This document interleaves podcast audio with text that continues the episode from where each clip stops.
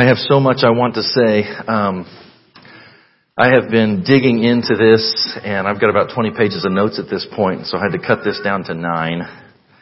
We're going to try to get through this. So here's the deal. I've, I am going to be covering a lot of ground this morning, and I realize some of you are note takers, and you may not be able to keep up, and that's okay. I've made an extra copy of my notes back there on the table. If you want my notes, you can take them home with you. So, one way or another, we'll make sure you got the information in your hand if you want it to look back to. All right, let's pray. Father God, we thank you for your word. I thank you for your people. God, I ask that the words that are spoken today from this pulpit, Lord, would encourage your people, they would strengthen your people, and they would equip your people for works of ministry.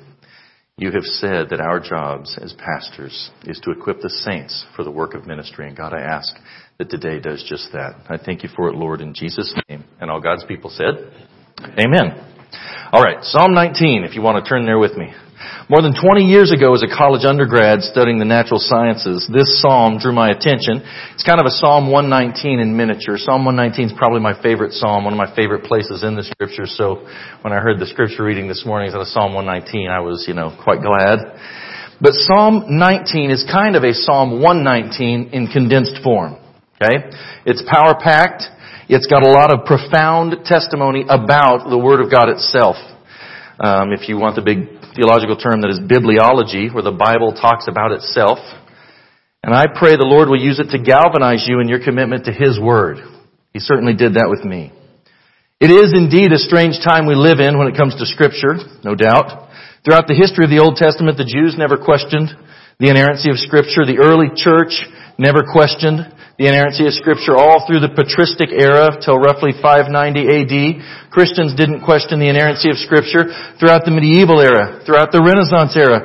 Christians didn't question the inerrancy of Scripture until, which is what um, Pastor Justin talked about this morning, until we got to the Enlightenment.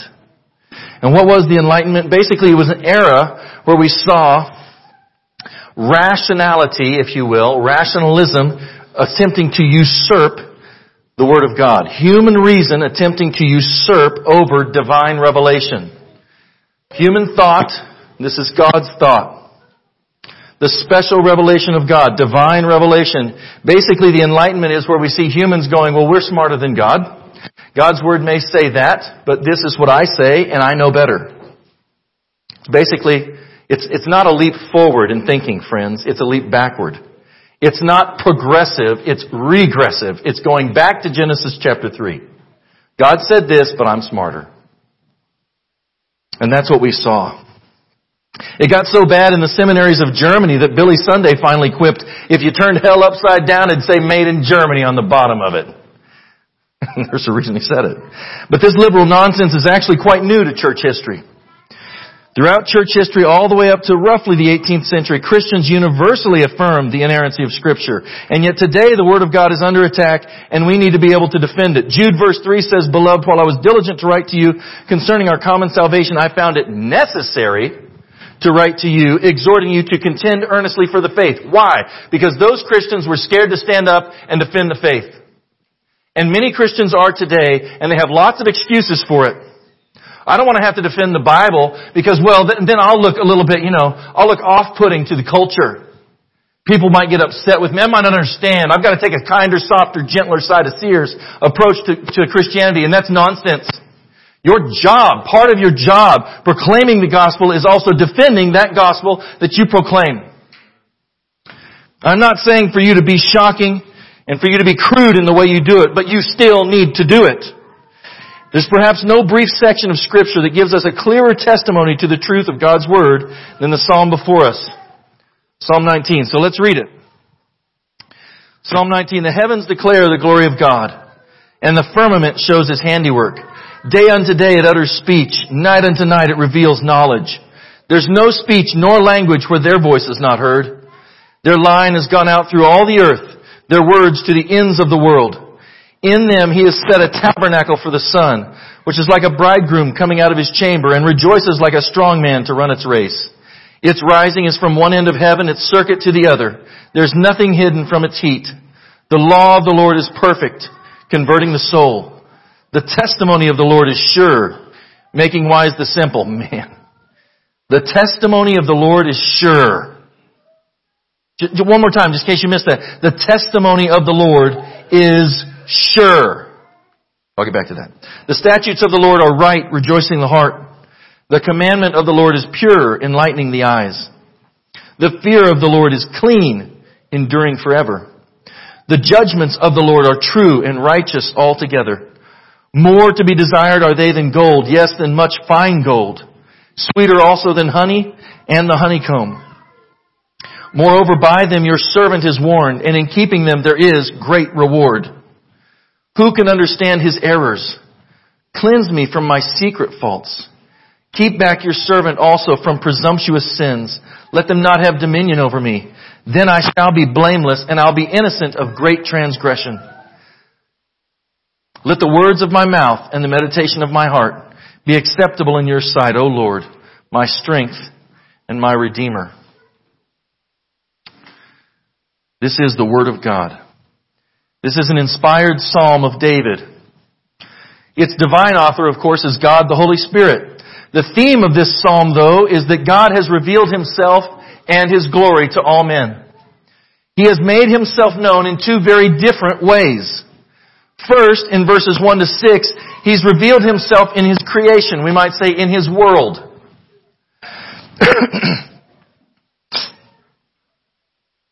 in verses 7 to 14, he's revealed himself in his word. And we're going to see that one of these is greater than the other. They're not on par with one another. They're not equal to one another. Creation and science is not the 67th book of the Bible, and when I hear people say that, it makes me ill. And I work in science. He's revealed himself in a general sense through the world. He's revealed himself to all men in a general sense through his world, through his creation. That's why we call it his general revelation, right? The general revelation of God is his creation, science, the world, the universe. But he's also revealed himself in a very special sense in his word. In his word, God has revealed himself and even his creation in a much more detailed and thorough fashion. Which is why theologian, that is what we can deduce God's word, his special revelation. There is His general revelation, that is what we can deduce about God from looking out at the world. We can deduce obviously that He's all powerful, that He's a creator, that He's divine, He's above us, He's transcendent. But there are other things that we do not deduce just by looking at creation. Those things must be revealed to us by God at His will through what we call His special revelation. It's more thorough. It's more complete. This is by far better than creation than all the things that we can see in nature. Nature is no substitute for God's Word. It will not give us the clarity about God that we will get from God's Word. And you know me, I'm a man of science. But it's true. First, we have God revealing Himself in a non-verbal revelation. That's verses 1 through 6, general revelation. Second, we have his verbal revelation. There's the unwritten revelation and there's the written revelation. There's a revelation without words and there's a revelation in words. There's God revealing himself in two distinctly different and yet intertwined ways. So if we begin with the opening six verses, we get general revelation. God has clearly revealed himself by his universe and all that's in it. And the psalmist reinforces that. He wants us to know the heavens are continually telling us about the glory of God. All of creation does that. All of creation speaks of its creator. Sometimes it whispers and sometimes it screams, but it speaks of its creator. He wants us to know the heavens are continually telling us about the glory of God. And all of creation does that. But he picks that which is most obvious. It's the most obvious to every human who's ever lived, the heavens. The stars, the moon, the sun. The sun is the focal point of our planet's existence. That's how we continue to go on. Its light and its heat fuel our ecosystem day in and day out. we are eating today because of it. Day after day, it is declaring its knowledge of God. Night after night, His knowledge His character, His glory is being revealed in a language that no man can oppress or suppress or get away from. God doesn't even need words to do this kind of revealing. There's no words, there's no voice speaking, and yet this testimony's gone throughout all the earth. Everyone on the planet understands this about the heavens, whether they admit it or not. They may say, yeah, I look up there, it looks like random chance accident, looks to me like we're just living in an uncreated universe being unsustained by any governing power at all. They're lying. I can tell you that two ways. Number one, I've been there, I've experienced it. Number two, the much more authoritative way, by the way, God's Word says so. He doesn't even need speech. He's revealed himself in such a way you can't get away from it. And one day you'll stand without excuse. You may try. You may tell people that you don't know. I'm not, I'm just not sure. I'm not convinced. God, I've got bad news for you. God has shown you so much evidence. He says, you're without excuse. And I have more bad news for you. He's the only one that can make that judgment. See, you harden your heart against that because you don't want there to be a God. Maybe your lifestyle is conflicting with God's Word so much. You know, if I admit there's a God, my lifestyle is going to have to change. And I don't want to do that. I love my sin. And so I will suppress the truth about the God I know so that I can hold on to the sin I love. Well, then you will stand without excuse. Turn with me to Romans chapter 1.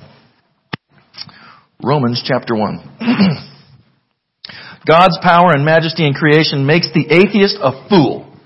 And that's why God's word says in Psalm 14:1, the fool has said in his heart, there is no God. He is not using pejorative me- measures to name call you. He is saying literally, you are foolish if you say that you deny there's a God because you know in your heart of hearts there is. He's made his truth so obvious and so available that all men stand without excuse General revelation is enough to condemn every sinner to hell, every one of them. And I've got news for you. Every person in this room is a sinner. And every person outside this room is a sinner. And God has given enough revelation of Himself just through creation to condemn every man to hell. No one will stand there and say, oh, but only, if only, no, you knew. Romans chapter 1. 18 through 21. Romans chapter 1, starting at verse 18 says this, For the wrath of God is revealed from heaven against all ungodliness and unrighteousness of men, who suppress the truth in unrighteousness. Every unsaved man or woman does that. They suppress the truth in unrighteousness. They push it down. I don't want to have to face it. I'll push it down so I don't want to have to look at it. Because what may be known of God is manifest in them. Here it is. For God has shown it to them. Oh, I just didn't have enough evidence. No, you're a liar. God has clearly shown you enough evidence. You've just got a hard heart and so you don't want to accept that that's enough evidence. No, I need more. And if you give someone whose heart's posture is that more evidence, you know what they'll say? Well, I don't care about that. What about this? And you answer that question, they go, well, I don't care about that. What about this? What you are seeing is the two-step, the atheist two-step, that is actually showing how hard their heart is. They don't want more evidence. You give them more evidence, they just make more excuses. They're instead playing a game. The game is, I don't want to be accountable to God, and so I'll pretend He doesn't exist. But it's like my children pretending I don't exist. They can pretend all they want, but I'm there. And I'm bigger and stronger than they are. And if I want to make myself known, I have no trouble doing that. And God can do the same thing with you. the difference between my children and me and the difference between us and God is infinitely more so. Verse 20, for since the creation of the world, okay, this has been going on since creation. For since the creation of the world, His invisible attributes are clearly seen, being understood by the things that are made. Are you a creation? Answer, yes. Is that understood by you? Yes. Is it understood by the birds of the air? Yes. Is it understood by the horses and donkeys and cattle? Yes. Is there a reason Jesus could sit on a donkey that no man had ever sat on and it took him quite nicely into Jerusalem? Yes, because it understood who he was. And by the way, if you don't think that's miraculous, I double dog dare you. Go find a donkey no man's ever sat on and, and climb on. Take a video first, right? We're going to be able to see on, uh, you know, America's Funniest Videos or something later. You, ain't going to be on him long. It's going to be fun to watch. And yet Jesus could sit on him and he could take him just placidly into Jerusalem. Why? He knew who that was. All creation, all the created things know who God is, and you're no different in that way. You know God is there and that He's made Himself known. Being clearly understood by the things that are made, even His eternal power and Godhead, here it is, so that they are without excuse. You can make excuses. It's just not going to fly. They're not valid excuses. 21, because although they knew God, oh, they didn't really know God? No, the Bible says they knew God. Although they knew God, they did not glorify Him as God. Oh, I know He's there, but I'm not going to give Him glory. I'm not going to give Him thanks. I'm not going to give Him praise. Because I love my sin. Or maybe I'm bitter against Him. But for some reason, uh, the God that I know, I have decided I am not going to glorify Him. They did not glorify Him, nor were thankful, but became futile in their thoughts and because of that, their foolish hearts were darkened. There is no excuse. God has given us His general revelation, and we all stand accountable to Him because of that fact. That means all of humanity, all of it, stands condemned before a holy and righteous God who has made Himself known. After seeing and declaring all the majesty of God in His creation, verses 1 through 6, and after noticing and noting the sublime nature of God's glory and all that He's made, the Psalm tells us there's something even greater. There's something greater than the glory of all God's creation. There's something greater than the majesty of God's power over His created world. Something greater than God's providence over the sun, moon, and stars. What could possibly be greater than that? The glory, perfection, and majesty of His Word. That's what's greater than that. This. Look, you know me. I am a man of science. I'm a man of microscopes and telescopes and test tubes, and I've spent years studying and teaching full time in this field. But I too, along with the psalmist, must readily declare there is something greater than all of science. There's something that supersedes it all, that transcends it all greater than the sun, moon, and stars, greater than astronomy, biology, chemistry, physics, all of it together. What is it? It's the glory of God in His Word. His Word eclipses it all. His Word outshines His world. There are people that will tell you they love to study science because they love to learn more about God through His creation. I get that. I've spent more than half a lifetime doing that. But the truth is, one afternoon studying God's Word can give you truth and insight you can't get from a lifetime of studying His creation. One is a general revelation. It's foggy, it's cloudy. The other is special. It's very sharp. It's alive, it's active, it's sharper than any two-edged sword. It pierces you. It reads you. This is the only book on earth that when you read it, it reads you. It is alive and active. It is working. By the way, keep that in mind when you're, when you're giving the gospel to your friends, you're like, it's doing no good. No, it is. You may not see it. They may not, they may pretend it's not. I did that. Right? I want to pretend I'm hard and with the things that these guys are telling me aren't reaching, but they're piercing me to the soul. God's word is so sharp, it can pierce to the soul. Keep giving it. Keep giving it. Keep spreading the gospel. Keep explaining the truth of God's Word. Why? It is active. It's not just sitting on the sideline. Oh, it's not doing any good. It is doing something. You just can't see it. God's Word does not return to Him void. No, it accomplishes what He sets it out to do. That's the glory of God in His Word. Much of the trouble we see in evangelical church today springs directly out of holding to a low view of God's Word. And I'll be honest with you, I'm sure is the same for you. It's sad to me to see, it's frustrating to me to see. There are people in the Christian community who so-called apologists, who are not apologists, who will call science the 67th book of the Bible. What a load of rubbish. Heterodoxical at best. Blood pressure getting too high.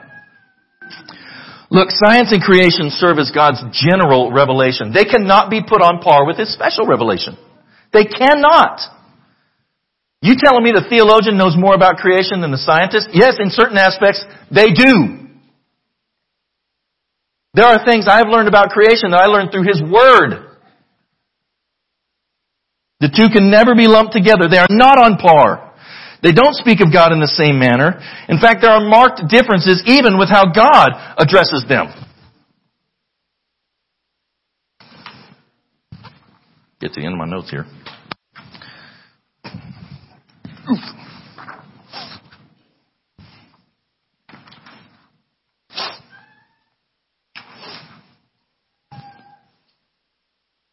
Hmm.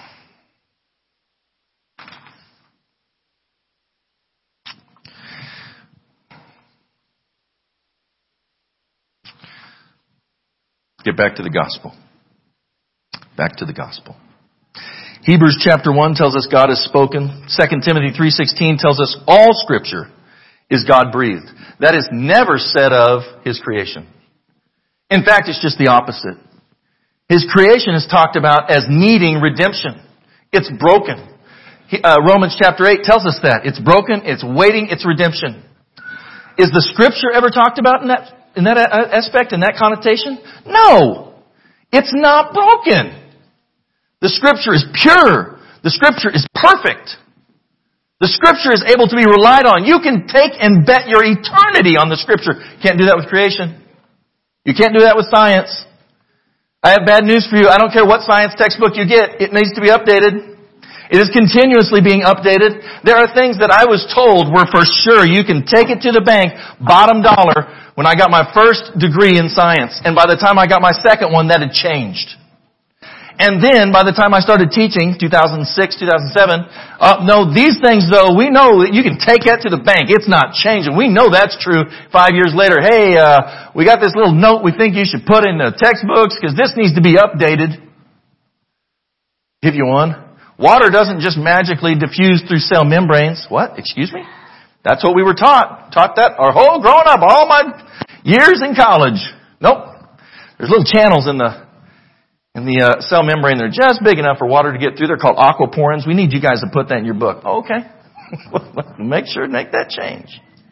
No, science has to be updated. And what we know today, we may not know tomorrow. We may know that we're wrong tomorrow. That's the great thing about God's Word. It is not that way. It's perfect.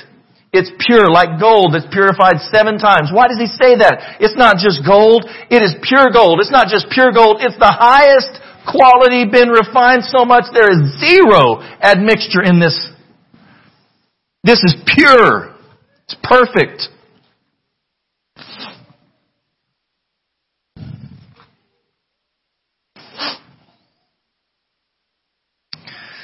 The law of the Lord is perfect. That's verse 7. Restoring the soul. The testimony of the Lord is sure. It is sure.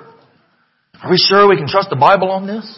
Are we sure we can trust it in Genesis when it talks about creation? I mean, you know the scientists say, lots of guys say this is not true. I've got news for you. Their word is not sure. And I don't care how many PhDs are at the end of their name or how many white coats they wear in the week, they've been wrong before. And they'll be wrong again. And the testimony of the Lord is sure. You can take this word to the bank. Man's word, can you trust man's word? You sure can't trust it inerrantly. You sure can't trust it infallibly. It's not sufficient. No, you can't. Why? Because it's man's word. And at best, man is unreliable. And at worst, he's trying to lie to you. But either of those makes you in a category much different from God. Christians have always believed that the Bible is not just a human book, it's a divine book. And that's what the Bible says about itself as well. The precepts of the Lord. Notice of the Lord is in every single line. It's the law of the Lord, the testimony of the Lord, the precepts of the Lord, commandments of the Lord, fear of the Lord, judgments of the Lord. This is God's word, not just man's word. Of course, the skeptic will say, well, the Bible's just a book written by men. How can you possibly trust it to be true? And do Christians believe that the Bible was written by men? Well, of course we believe it was written by men. God used human authors to pen the scripture. So yes, the scripture has a man component, if you will. No Christian denies that. Christians are not denying that the Bible was written down by men, by people.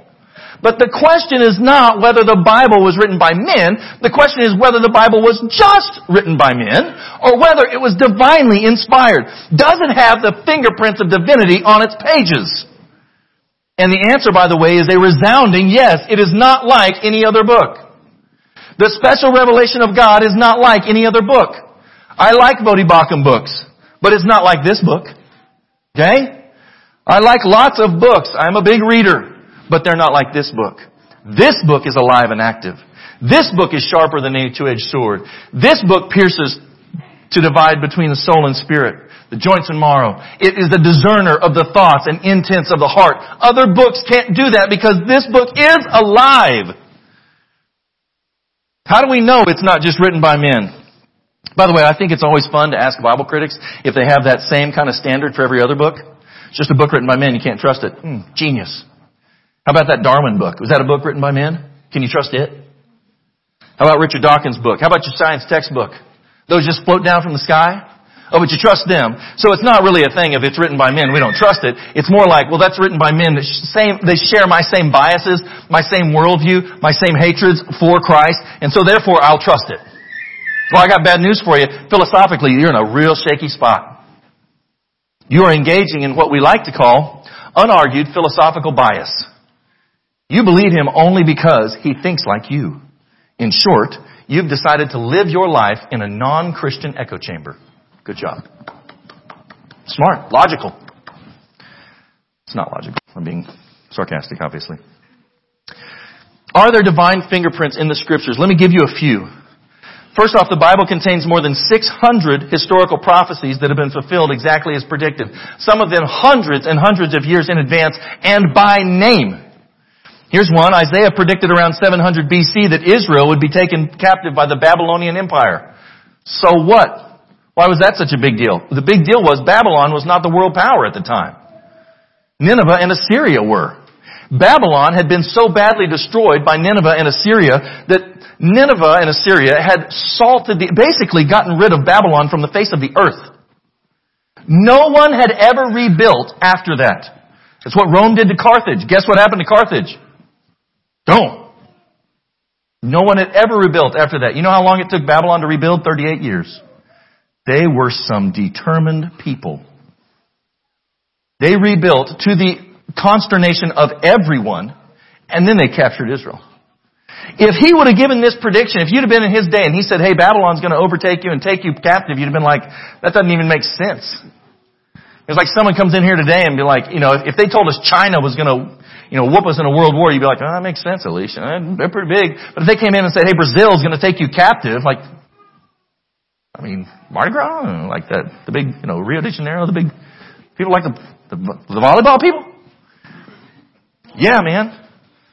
That doesn't even make sense. Well, that was what was going on. And yet it came to pass exactly as predicted. But it wasn't just that. He also said, by name, by the way, hey, Israel, in a hundred years you're going to be taken captive, but about 50 years after that, there's going to come a man named Cyrus. And God's going to raise him up, and he's not going to know God, but God is going to use him to send you back to your homeland and rebuild the temple. His name will be Cyrus. He'll be the king of Persia. That's very, very specific. I mean, this is not like some horoscope that you get at the, you know, the dollar store, okay? This is a very specific prophecy.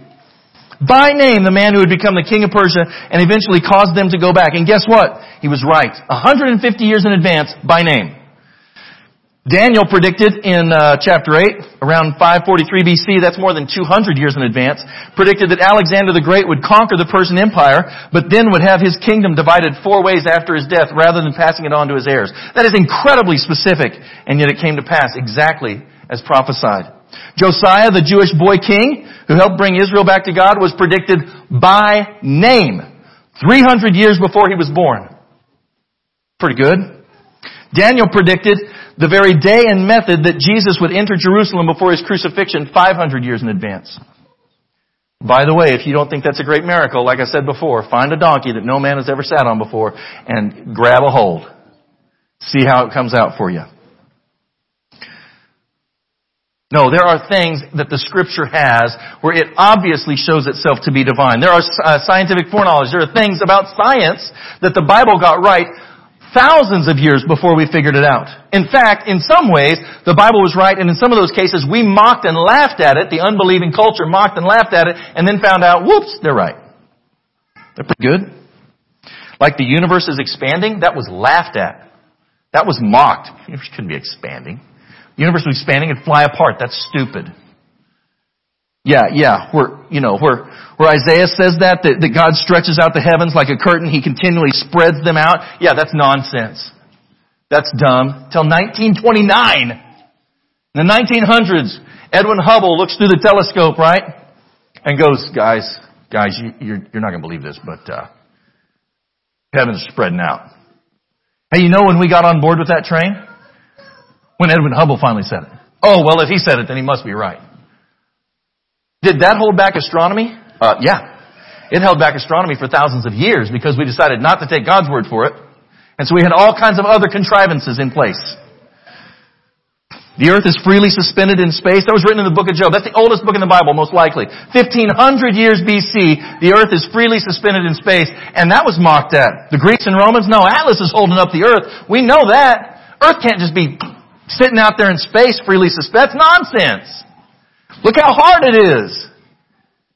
I'm serious. That was literally the argument. Scoffed at for centuries until it was finally proven true. The earth is rotating. We didn't know that until Copernicus, mid uh, 1500s, more than 3,000 years after the Bible said it. Stars are too numerous for any man to count. That was scoffed at by the Greeks. A guy named Ptolemy went out, counted 1,056 stars. He knew the earth was round. He says, well, there's 1,056 stars up here in the heavens that I can see. And the other side of the earth where I can't see, there's probably about the same number. At, at the very most, there's 3,000 stars. Don't tell me they're too innumerable to count. Guess what we found out? Some of those stars he was looking at, yeah, those are entire galaxies with hundreds of billions of stars apiece. Guess who figured that out? 1608, Galileo. Galileo did prove the stars were innumerable. He was using this newfangled scientific device called a telescope. Hey fellows, all those things we've been looking at, they're not really what we've been looking at. There are hundreds of other evidences of divine inspiration I could give. I literally could go on this topic all day and you know I could, sadly. Bucketfuls of them. So let's just say it this way. The Bible is not like any other book. It does not give you good advice. It gives you God's wisdom. It's in a class all by itself. It is obviously not just a book written by men. It's pure. It's true. It's right altogether. And guess what? It's that big word that we hate to say. It's holy. It is set apart by God, for God, for His purposes. It is alive. It is active. It does not return to Him void. It accomplishes what He sets it out to do. It is God's special revelation of Himself to mankind. And we, God's people, should receive it as such. The end of the matter is not what science says about the matter. The end of the matter is not what the psychologist says about the matter. The end of the matter is what God says about the matter. This is God's Word. This is pure and true and holy and right altogether. It is true on everything it talks about. Every issue it touches, it is right. And we as God's people should receive it as that. Let's pray. Father God, I thank you for your word. I thank you that it's trustworthy. That all the learning I can do in science or in logic or in whatever other field I want to spend my life, I cannot overturn your word. Your word is true on everything it touches, every topic that it touches. I thank you for that, Lord. God, let us be reminded that your word is the end all be all on every matter. And if we want to know what wisdom is on any matter, we consult your word. It is not in competition with man. It's not even in the same class. Thank you for your word, Lord, that you have, you have said is above even all of your name, that you have said is settled in the heavens. Let us see it the same way, Lord. I thank you for it, Lord, in Jesus' name. And all God's people said, Amen.